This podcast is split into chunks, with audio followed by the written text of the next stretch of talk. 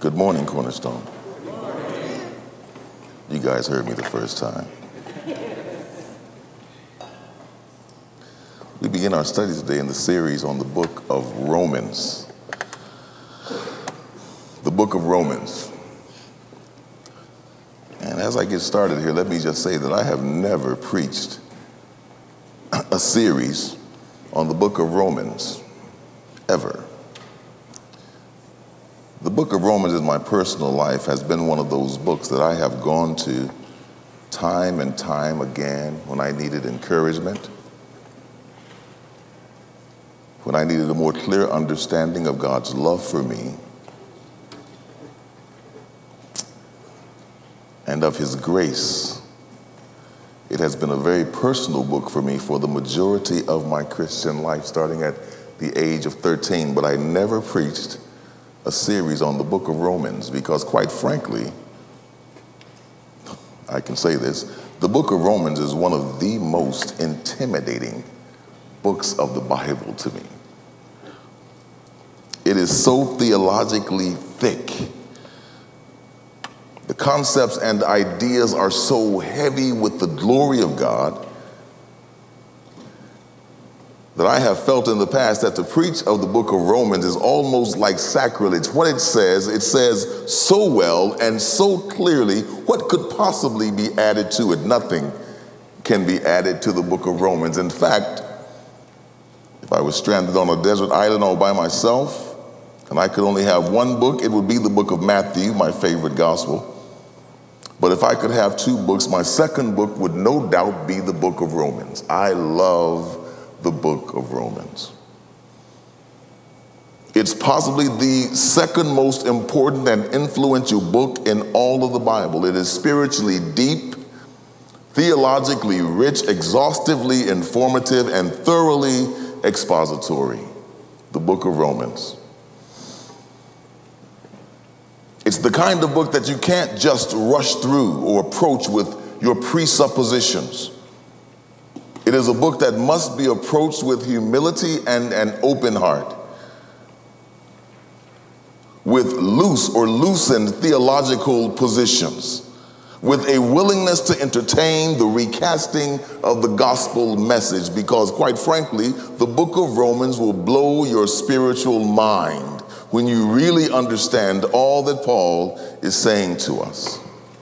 And when we approach the book of Romans in this way, we can be sure that this book will rock our worlds, will excite us, will intimidate us, will make us more thankful for the riches and the grace and the love of God.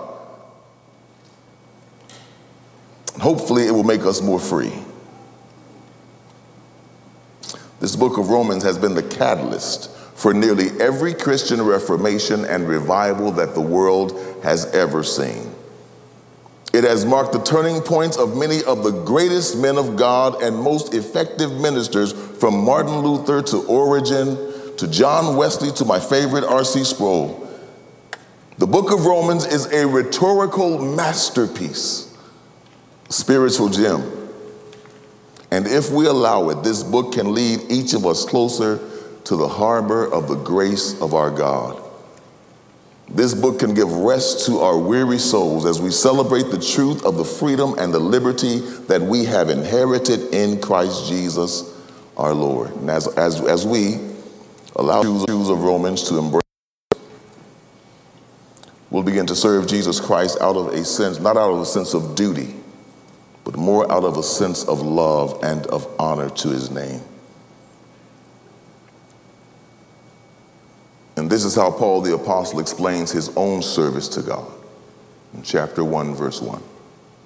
When he says, Paul, a bondservant of Jesus Christ. The word there should just say slave because that's what the word is. It is a bond slave of Jesus Christ. But it's not just any kind of slave, it is a slave who has agreed of their own will and volition to serve Jesus. In the Old Testament, there is guidance regarding the slave, the person who owes a debt that he cannot pay. His creditor becomes his master, and he has to work off his debt to his master. Sometimes, not all the time, but sometimes the slave, after serving off the debt, would have fallen in love with his master. And when it's time for him to leave, he says, No, I would like to be your slave of my own will and volition. This is what Paul is saying. Paul, I am a slave of Jesus Christ by my own will, by my own volition. And after submitting his whole life to Jesus Christ, he is called then to be an apostle, called as an apostle, a sent one. His submission to Jesus Christ, his willing submission to Jesus Christ, to the truth of the gospel of Jesus Christ, preceded his calling. After he submitted his life to Jesus, then he was called to be an apostle, a bondservant, called to be an apostle, and one who is set apart. The Greek word here contains within it the word horizo. We get our word horizon from this word, set apart. It literally means to be re horizoned, to be resituated, to be repositioned, to be re horizoned, if you can imagine what that looks like. Before Paul was saved, Paul was in the Judaic religion. He was on that horizon. He could see around him only to somewhat of a distance. He couldn't see the whole story, only, only the story from the book of Exodus on further. His mindset was small. He was hemmed in by his theology. After coming to Jesus Christ, Jesus Christ re horizoned him. What does that mean? It means that Jesus took him from here where he could only see a little bit, and he put him all the way up here so that he could see all around. Paul, a bondservant of Jesus Christ, called to be an apostle, set apart, re horizoned, permitted by God to have a bigger picture of his will, permitted by God to see the big picture set apart, set firm in a higher place from which God has allowed me to have a better view of His will. Hmm. Set apart, re horizoned, re resituated. This is Paul's desire for the saints at Rome that they would be re horizoned. And as we go through the book of Romans, I, my prayer for you all is that you will be re horizon, that God will take you up a little higher so that you can more clearly see the picture of the grace and of the love of God, so that you can see more clearly God's vision for your life, for the world. Re horizon. Taken out of your smaller place and put into a larger place. Re horizon. that the territory of your faith might be enlarged so that you can more clearly see the depth of the wisdom and of the knowledge of our God. Set apart, Paul says. I believe this is Paul's desire for the church at Rome. I take this from the book of Romans, chapter 12, and verse 2. If you have a Bible, turn there. Romans, chapter 12, and verse 2, because this is what I believe is the purpose of Paul writing this book. He says to them in Romans, chapter 12, verse 2, he says, Do not be conformed to this world, do not be conformed to this horizon. Do not take on this world's mindset. Do not be conformed to this world but be. And the word there be literally means let yourself be transformed.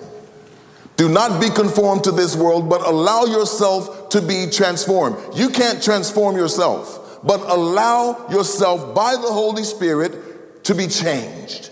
Let yourself be changed. This transformation that Paul is talking about here is not a change that occurs first on the outside, but it is a radical reorientation. It is a radical re-horizoning that begins in the heart. Allow yourself to be changed.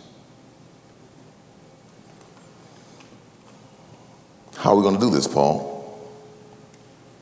You're going to do this by allowing your mind to be made new, by the renewal of your mind,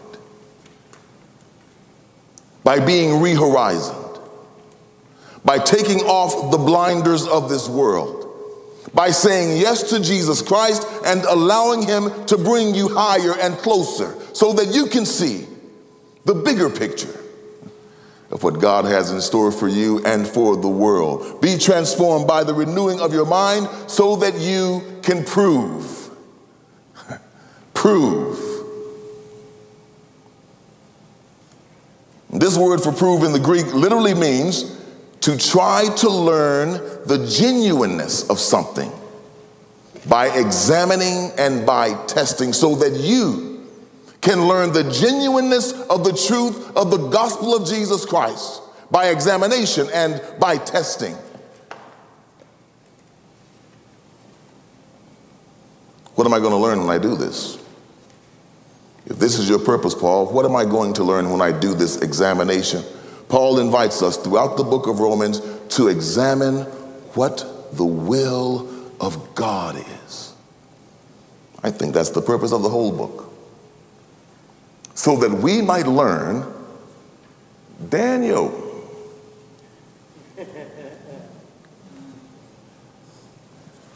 Not so that we can learn Daniel, but so that we can learn what the will of God is, so that we can live in tune with the will of God. Now, we all know that to understand the will of God is never easy. It is difficult to understand the will of God because God's will is not just a set of rules and regulations. God's will is more complex than this. But we are to seek to know God's will as our first objective in the kingdom of God. The first thing we need to understand is the will of God. What Paul will clearly demonstrate to us as we delve deeper into the book of Romans is that there are stages. Stay with me there are stages or there are levels to the will of God. I just lost half of you with that statement. There are stages, there are levels to the will of God.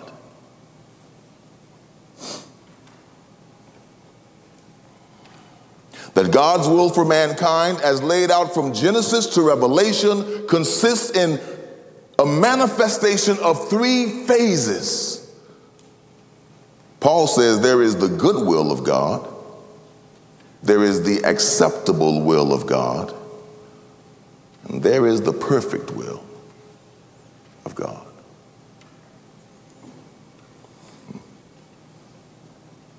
There is the good will of God so that you might come to understand what is God's goodwill. What does that mean in the Greek? In the Greek, good simply means to be satisfactory, so that you may learn what is satisfactory to God.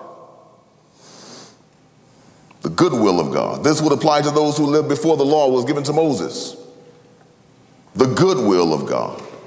Before there was the law, people didn't know the difference between good and evil. And even though they didn't understand the difference between good and evil, there were some people who still had an innate sense of what was right and what was wrong. Paul will later call them in the book of Romans, he'll call them those who have the law within themselves. They become a law unto themselves. That's good. Their lifestyle was satisfactory to God. It wasn't the best way to live. They weren't necessarily doing what was right in order to please God, but still they knew and they followed what was right. We have people like that in our world today, don't we? There are some good people in the world who are not saved. They're accomplishing the good will of God. It's not the perfect will, but it's the good will of God. God desires that we not fight amongst ourselves. God desires that we all live in harmony, whether we're saved or not. God desires that we be good people, right? Whether Christian or not Christian, doesn't matter. God recognizes good people, whether they're saved or not. We all believe that. We all understand that, right? There was an unbeliever in the book of Acts who gave money to the temple to build the temple of God, and God recognized that man by name, and he's not even a Christian. God recognizes the good work of any people. There is a good will of God. it's not the perfect will, but it's the good will of God. To treat people fairly, to care for widows and orphans, to be kind to those who are in need, to be philanthropic in our giving this is all God's goodwill.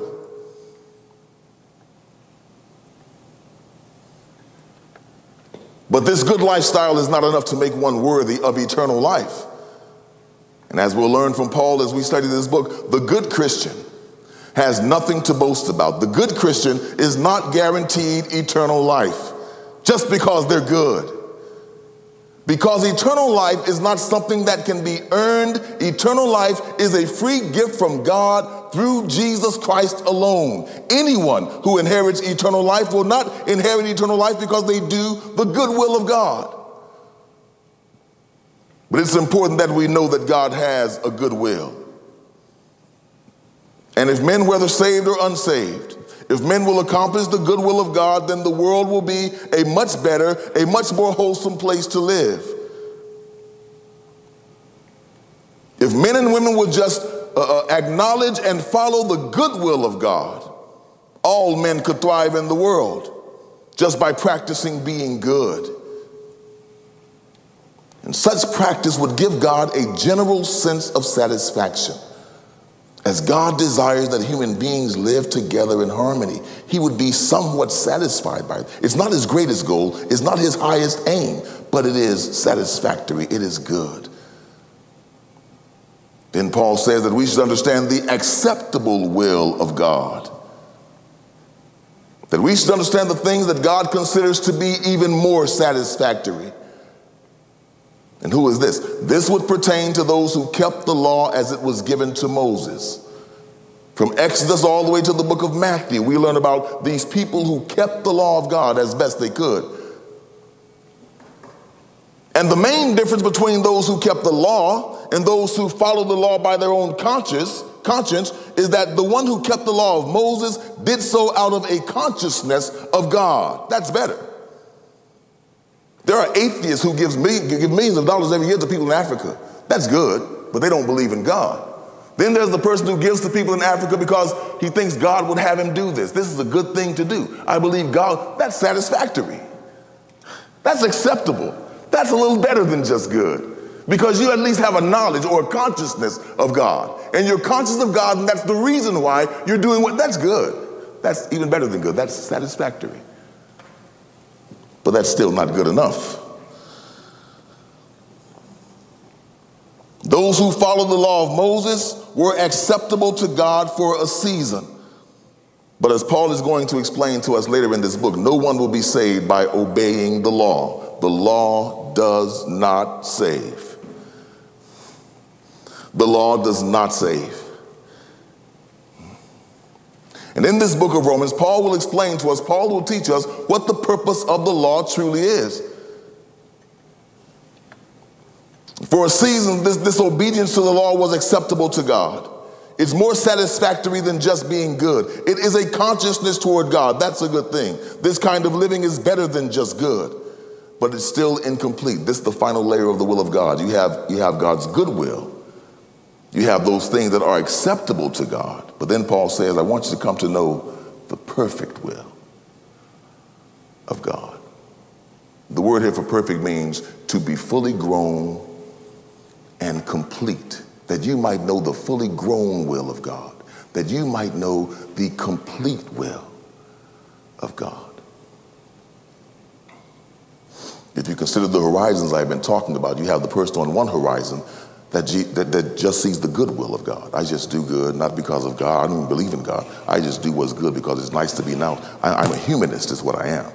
I just do do good for people because I love people. And that's good. That's a small horizon. And that person looks out and doesn't see much. Just, I'm just doing good for the sake of doing good. That's all it's about is just being nice in this world, being a good human. They have that, that saying now, be a good human. For what? For what reason? No reason, just to make yourself feel good about yourself and to help other people. That's a nice thing to do. Yeah, okay, that's, that's a small horizon. Then you have the Jews who were on a higher plateau. They could see a little further. God has rules. God is holy, and God requires that we be holy.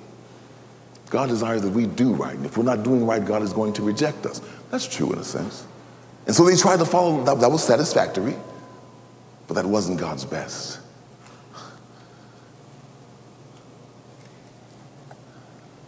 God wants to take us up to the highest peak so that we can look out and understand the progression of the will of God, so that we can see the entirety of God's will for ourselves, for our families, for our world.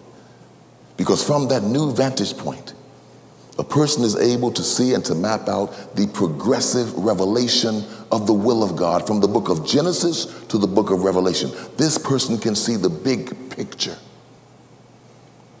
And this is Paul's purpose in writing that they may come to know not only God's perfect will, but that they will be able to map out and understand God's will throughout the various dispensations of all of his interactions with mankind. That sounds real important, doesn't it? But what does that mean for the Christian? If I'm a Christian and I'm already doing the perfect will of God, why do I need to understand God's good will? Why do I need to understand God's, God's acceptable will? I'll answer with this. There are a lot of believers who have only a partial understanding of the will of God. I want to go a little further. There are many believers, and there are likely some sitting right here in this church today that depend partially on the grace of God and partially on their own innate understanding of what is right and wrong, depending somewhat on grace and somewhat on your works. That kind of believer only experiences a partial sort of liberty. They can't see the big picture. That kind of believer is often frustrated and in fear because of their own legalistic Pharisee within who demands more and more and more, even though God is not calling for more. This kind of person feels like they're never a good enough Christian because their, their confidence is not founded completely on the grace of God, but on the grace of God and on their works.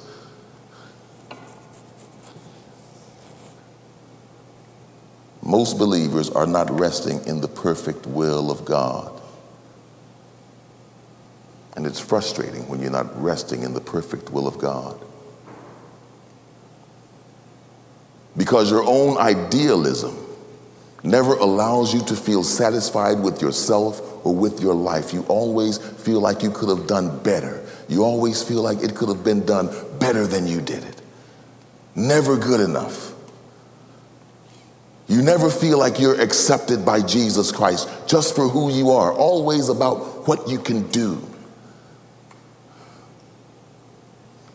This is the kind of person who is not sold out and sold into the perfect will of God, which requires nothing of him, which requires nothing of her but faith alone.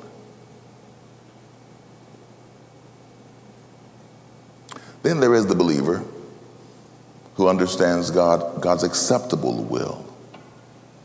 This is the one who remains true to the law. This is the person who says, like R.C. Sproul used to say, I don't smoke and I don't chew and I don't hang with those who do.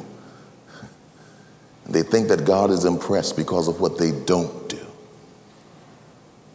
When what they should have been doing was trusting in Jesus Christ by faith alone that is the only way that you will inherit eternal life, not by might, not by power, but only by the Spirit, only by the grace of God. This is what Paul is going to teach so dramatically in the book of Romans. Paul teaches it so clearly in the book of Romans that the foolish person reads the book of Romans and thinks that what Paul is saying is, as long as I've received Jesus Christ as personal Lord and Savior, it doesn't matter what I do in my personal life. I can do whatever I want to do because it's all about grace.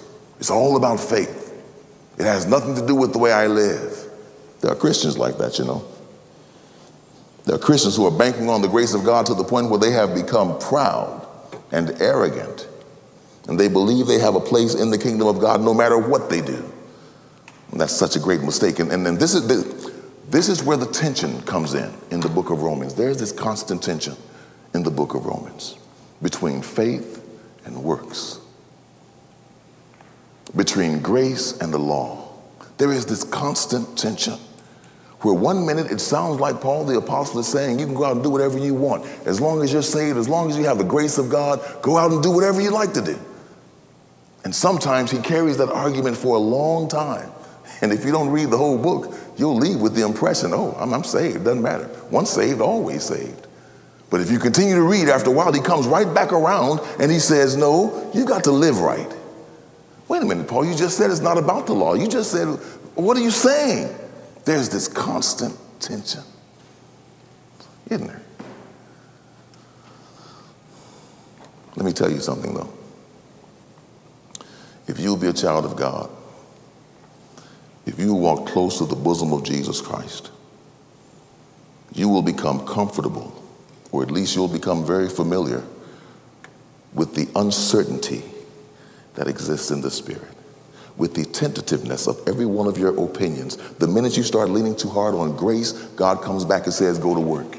The minute you start working too hard, God comes back and says, Son, it's about my grace. Which one is it? It's both. That's the beauty of salvation. That is the mystery of godliness. How can I say it more plainly? There is no set standard or set rule with God. God is spirit. God is free to do and to choose and to judge however he wills. You can't lock him into, and this is something that my, my, my, theological brothers and sisters probably hate to hear. You can't lock God into any theological position. He breaks out when he wants to. The moment you think you have it down pat and it's all grace alone and faith alone, God comes back and says, You better go to work or you're not going to make it. Wait a minute. The Bible says, well, turn to Jesus saying that the, the women who went out with no candles in the middle of the night, they got left behind. Did you read that one? Which one is it? It's both. it's both. That's what Paul argues in this book. It's both. That's what James argues when he says, Show me your faith without your works. It's both, man. Don't you get it? And that's what Paul is going to argue in this book.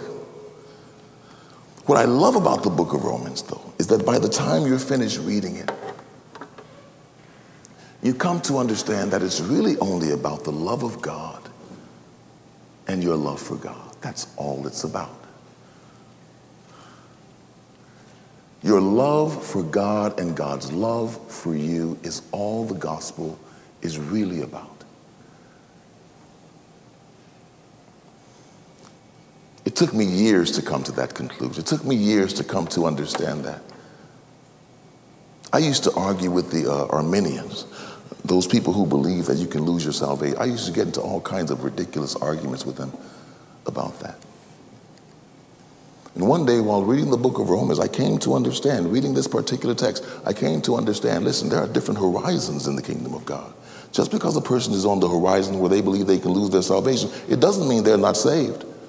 That doesn't mean that at all. They don't believe correctly. They're wrong. They don't believe correctly. You can't be, yes, you can. They're just on a different horizon. They just see things differently. They understand the acceptable will of God, and that's okay. It's no problem to God if you come to heaven, if you did your very best and you, you scratched and you worked as hard as you could, do everything perfectly, you can still make it to heaven like that. You're just going to have a miserable life down here because you're going to work yourself to death trying to please a God who is already pleased because he's pleased with his own son, Jesus Christ, who lives in you, and he will never be pleased with you apart from Christ. You're just going to have a, a, a suffering salvation. You're never going to experience the freedom of Jesus Christ because you're going to be beating yourself up all the time because you didn't obey every jot and every tittle. Yeah, yeah, that's going to be your future. Do you want to be that kind? There are Christians in this room right now who are living their lives in that very way. Always repenting, even when they haven't sinned, always repenting, always feeling guilty, always feeling less than. And God is saying, Don't you understand that my grace is sufficient for you? My strength is made perfect in your weaknesses. You are accepted in the beloved, Eric. You don't have to work so hard. And Eric says, Thank you, Jesus. I'm going to sit down for a while. You sit down for 30 days and God, get up, go to work. What are you doing, Eric? You told me to sit down. Go do some work. Which one is do you want me to sit? Do you want me to work? I want you to do whatever I am calling you to do. This is not a book of rules. This is a book of relationship. ah, I love it. I love it, man. Hmm. Where am I at in my, in my, in my, sermon here? You guys got me off track. Abstaining from sin. As important as abstaining from sin is, abstaining from sin is not God's first priority for you. Oh, I get put a lot of churches saying something like that. Abstaining from sin is not God's top priority for you. Did you know that? God's first priority and God's only priority for us is that we bow the knee to the lordship of Jesus Christ in faith, that we lay down our lives for Him, that we trust in Jesus Christ with all of our hearts, minds, souls, and spirits. And finally, that we allow Jesus Christ to live His life in and through us. Pause right there for a minute, because this is what I'm saying. Does God want you not to sin? Yes, God wants you not to sin. Of course, God doesn't want you sinning. That's a bad thing. God doesn't want you sinning. Well, then God expects me to do right. No, God doesn't expect you to do anything except one thing submit to the life of Jesus Christ. What does that mean? That means deny yourself and allow Jesus Christ to live his life in and through you. That's all you have to do. That's all you can do. And guess what happens? You stop sinning. That wasn't the goal. That was just an outcome of you allowing Jesus Christ to live his life through you because Jesus doesn't sin. And so if Jesus Christ is living in and through you, then you won't sin naturally. Well, that wasn't the goal. the goal was to allow Jesus Christ to live in you. That is the objective of the that is the only objective of the believer. Is to allow Jesus to live in and through you. They say to Jesus, What work must we do to inherit eternal life? What do we have to do, Jesus, to inherit eternal life? What did Jesus say? Who knows what Jesus said? Jesus said, This is the work that you believe on God the Father, that you believe in Jesus Christ, whom the Father has sent. That's the work. That is the work. The faith is the work. Actions and your attitudes have nothing to do with this. The faith is the work.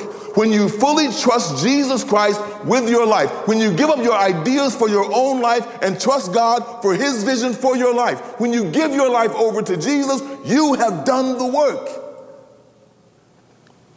And then, like Paul the Apostle, you can say, It is not I. I am crucified with Christ. Nevertheless, I live. But it's not me that you're looking at. It's not me that you're looking at. It's Jesus Christ living in me. That's the work.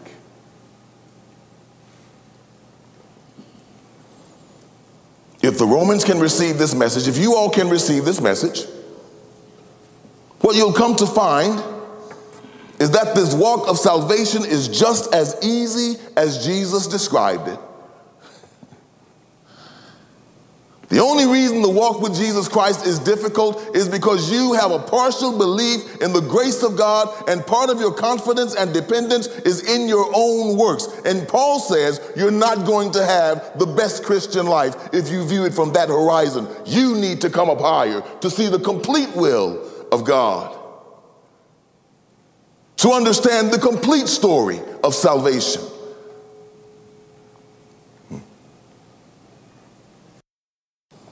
Sinless living is only a byproduct of a life that has been yielded to Jesus Christ. I used to teach a uh, recovery program. People had a hard time believing that. They wanted to follow the steps and they wanted to practice this and practice that. I was, I tell you what you practice through the week. You alcoholic, I'll tell you what you practice through the week. Practice through the week, 15 minutes in the morning, getting up and sitting by yourself and giving yourself over to the will of God. Practice that. How am I going to stop drinking from the? You keep practicing that. You keep submitting to Jesus Christ like that. After a while, Jesus Christ, Christ is going to abide in you so much to the point that you are going to decrease, Christ is going to increase, and alcoholism will go away. Because Jesus is not an alcoholic. I've seen several people delivered just like that by faith. This is the perfect will of God. Paul says, I have been rehorizoned. I have come out of, of legalism, of depending on my own works for salvation. I have been rehorizoned. I have been given a bigger view. I have been set apart for the gospel of God. I have been set apart, and now I can see and proclaim the good news of God. That God sent his son Jesus Christ into the world to save sinners. This is the gospel of God. This is a gospel of love, a gospel of rescue, a gospel of deliverance, a gospel of freedom freedom from sin, freedom from the law, freedom from the flesh. Hmm. Freedom through the life, the death, and the resurrection of Jesus Christ our Lord, I have been rehorizoned to understand the entire gospel message from the book of Genesis to the book of Revelation. This is good news that God so loved the world that he gave his only begotten Son, that if you will only believe in him, you shall have eternal life. Uh, that we are saved not by our own works, not by our own strength, but we are saved because God has given us the free gift of Jesus Christ our Lord. and if any person receives eternal life, it will be solely because she has placed her life and her trust in Christ. Jesus Christ alone, then, is the perfect will of God. Jesus Christ alone, then, is the ultimate vision of God for all mankind Jesus Christ alone. Verse 2 says that this is good news that God promised beforehand through his prophets in the Holy Scriptures. Three points here. The first one, that the gospel was promised beforehand. Before Jesus ever came into the world, the gospel was being promised. That the gospel was promised and proclaimed even starting in the Garden of Eden. We all know that, that the first gospel message was preached in the Garden of Eden. Did you know that? I got my Moody students here today, so I'm going to ask them what scripture that is. I didn't hear them, but I'm sure they're getting their Bibles out. What scripture is that? First gospel message to be preached. Tell you something even more funny about the first gospel message that was preached. The first gospel message that was preached was not preached to humans. The first gospel message that was preached was preached to the devil. Genesis chapter 3, verse 15. I will make enemies of you and the woman, and of your offspring and her descendant. Her descendant shall bruise you on your head and you shall bruise him on his heel. This speaks of the crucifixion of Jesus Christ. This speaks of the fact that Jesus Christ has destroyed all of the works of the devil, and God said it in the Garden of Eden. He prophesied this beforehand. You think you won, devil. you haven't won anything. I am going to make enmity between you and the woman and her descendant and your descendant, and he is going to crush your head. You wait and see this. The Bible says, For this cause Jesus Christ came into the world, that he might destroy the works of Satan. That's why he came. Jesus didn't come to judge you, he came to rescue you. He came to judge Satan. Well, then, if he came to judge Satan, then why are we judged then? Why is the sinner judged if he came to judge Satan? Because Satan is in the sinner and the sinner refuses to evict him. I don't want to go too far with that, but this is the book of Romans. I'm just giving you an overview of what, what Paul says here. Paul says Jesus Christ came into the world to destroy Satan wherever he finds him. And so he has done the work of separating you, of giving you an opportunity to be separated from Satan. But if he comes and Satan is with you, then you have a problem. Because he's going to, and, and this is the cynicism of Satan. This is the cynicism of the devil. He's on the run from God. And God is judging him everywhere he goes. And Satan comes up with this masterful scheme. Got to say, it was pretty clever. He said, You know what? If I get within human beings, he can't destroy me then because he's not going to destroy his own. And so he gets in men. And so now God can't just outright judge him because to judge him, he has to judge me. That's pretty clever, isn't it? That's cynical. And so God watches his, his creation walk around doing whatever they want, saying whatever they want, acting how, and his grace says, you know what? I really want to slap you, devil. Man, but you're in Calvin. The day is going to come where Calvin's going to get delivered from you. And when I catch you out there by yourself, you're in a whole lot of trouble. Hmm. And Jesus comes into the world and says, I didn't come to judge you. I came to destroy the works of the devil. I don't have a problem with you. Dan, I don't have a problem with you. Tahira, I don't have a problem with God doesn't have a problem with you. But, but if I'm a sinner, he has a problem. No, God really doesn't have a problem with a sinner. God is looking for the devil. That is his arch enemy. People are not God's archenemy. Humans are not God's enemies. Sin is God's enemy. Satan is God's enemy. And that's who he came to judge. It just so happens that sin is in our DNA. And so he can't judge sin without judging us. And so through Jesus Christ, he separates me from my sin. So that now he can target sin all by himself and I can be saved. Oh, the depths of the wisdom and the knowledge of God. His ways are past finding out. This is the mystery of godliness. This is what Paul is going to teach in the book of Romans. So I'm not making this stuff up. I'm going to take you there after a while. He shall bruise your head, and you shall bruise his heel. This promise is from God to the devil. You're not going to get away with this. You're going to be judged one day. That's a promise. That is a direct threat. That is a direct warning from God to the devil. And as we read the Gospels, we come to know the man who God sent to accomplish that very thing. The man who had been promised beforehand, first by God Himself, then by God's prophets.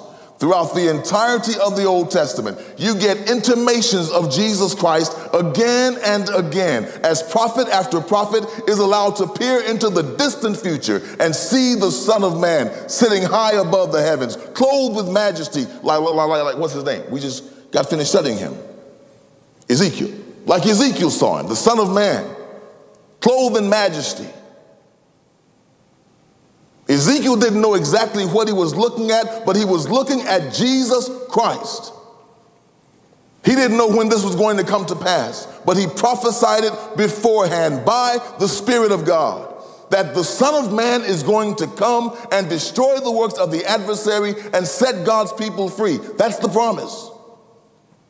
Promise beforehand, written down in the Holy Scripture. We don't need to be reminded of this, I'll remind us anyway that the scripture is holy, that all scripture is inspired by God. That scripture is not the contrivance of men, but Paul says that the scriptures are holy.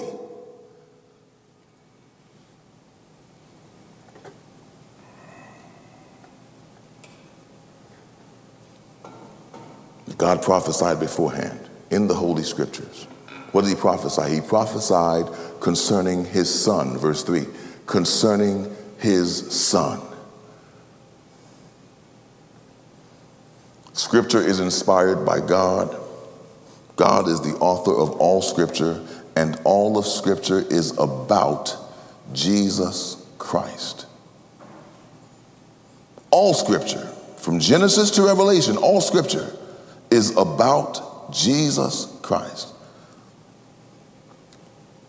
Not so much about living right,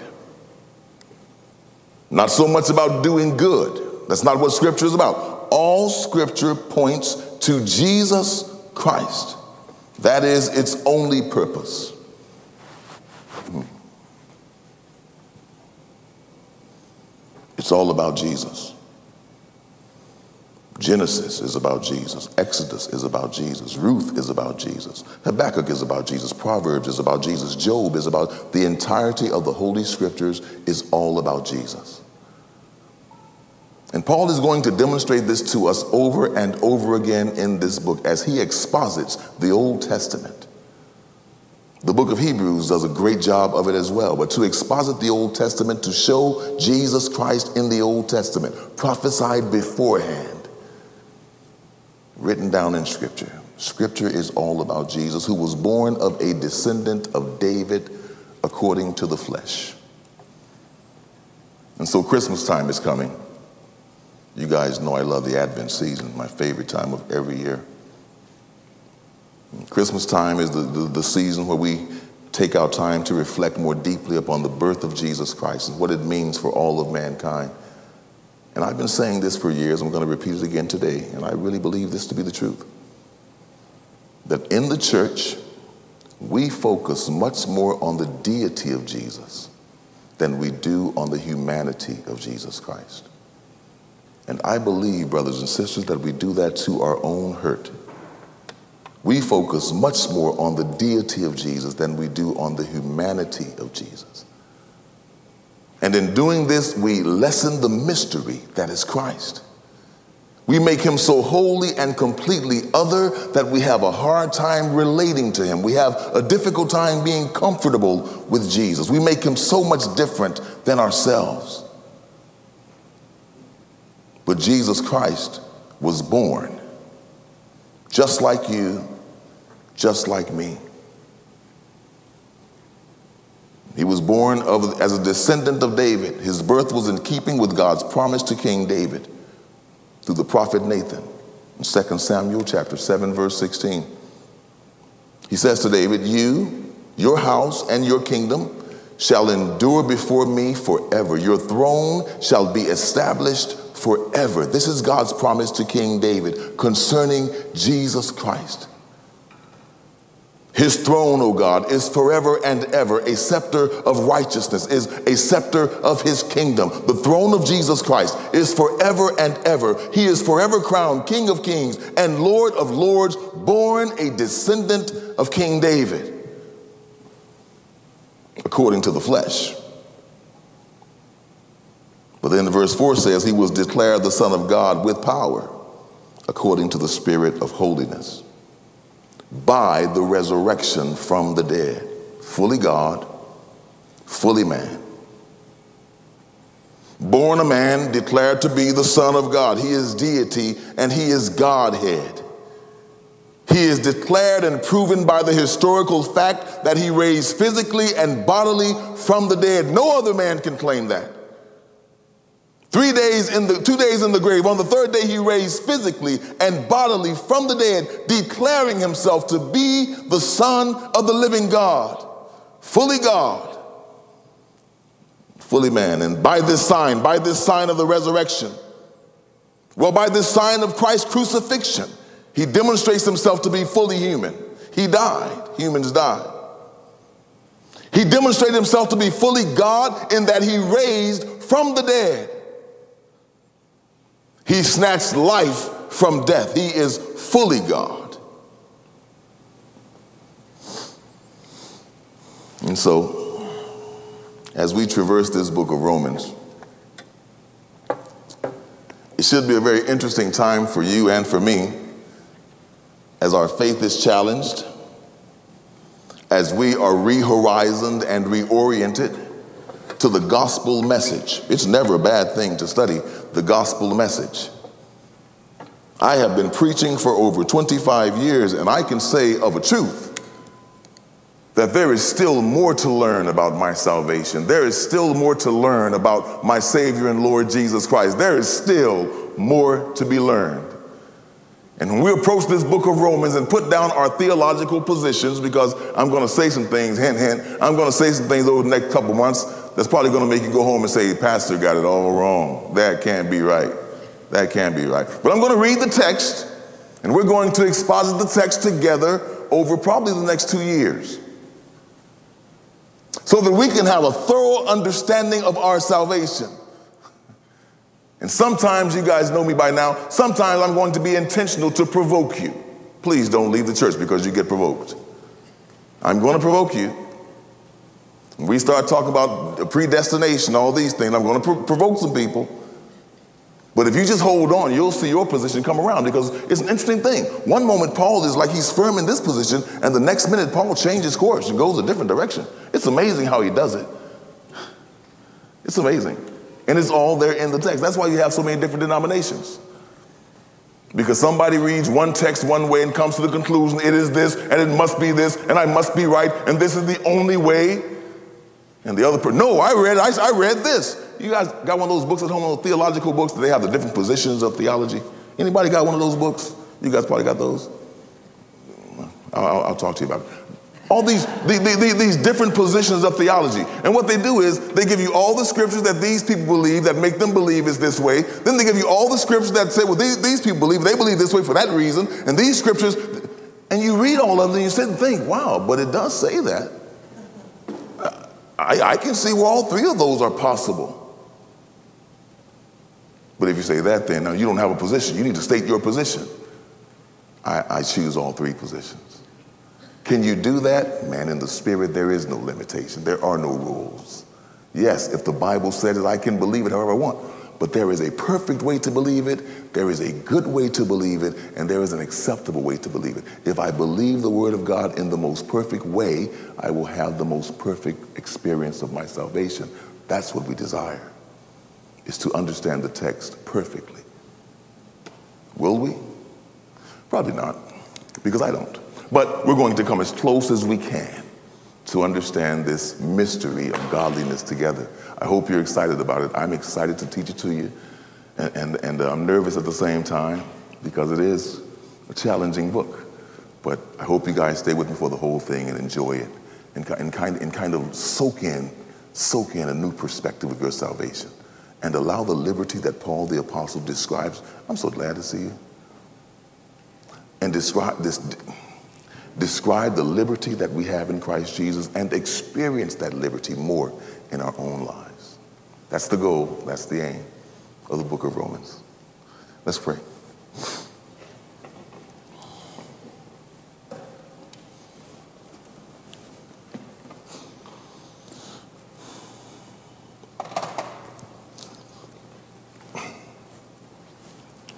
Father God, I am 55 years old. And you know that as we get older, our understanding becomes more hardened and our positions become more fossilized. My prayer for myself and for all of those who hear these messages, I pray is that you would soften our hearts, that you would cause us to move away from the cliffs of our theological positions and to hear your gospel message anew, that we would be re-horizoned. That through this series, we will be brought into a broader place theologically, a broader place spiritually, a broader place relationally that you will cause us to see and to understand your will more perfectly so that we can benefit from this inheritance that we have been given through the death and resurrection of our Lord and Savior Jesus Christ. There are some of us here today who are not enjoying our salvation. constantly haunted and taunted by our own flesh, by our own conscience, never able to rest and relax in you. I pray for them that the message of grace would touch their hearts as it goes forward, that they will find freedom and rest in you, that they will come to trust you more deeply, to depend on your grace more than ever before, that faith might be strengthened, that understanding might be sharpened, and that Jesus Christ will get all the glory. It's in his name we pray.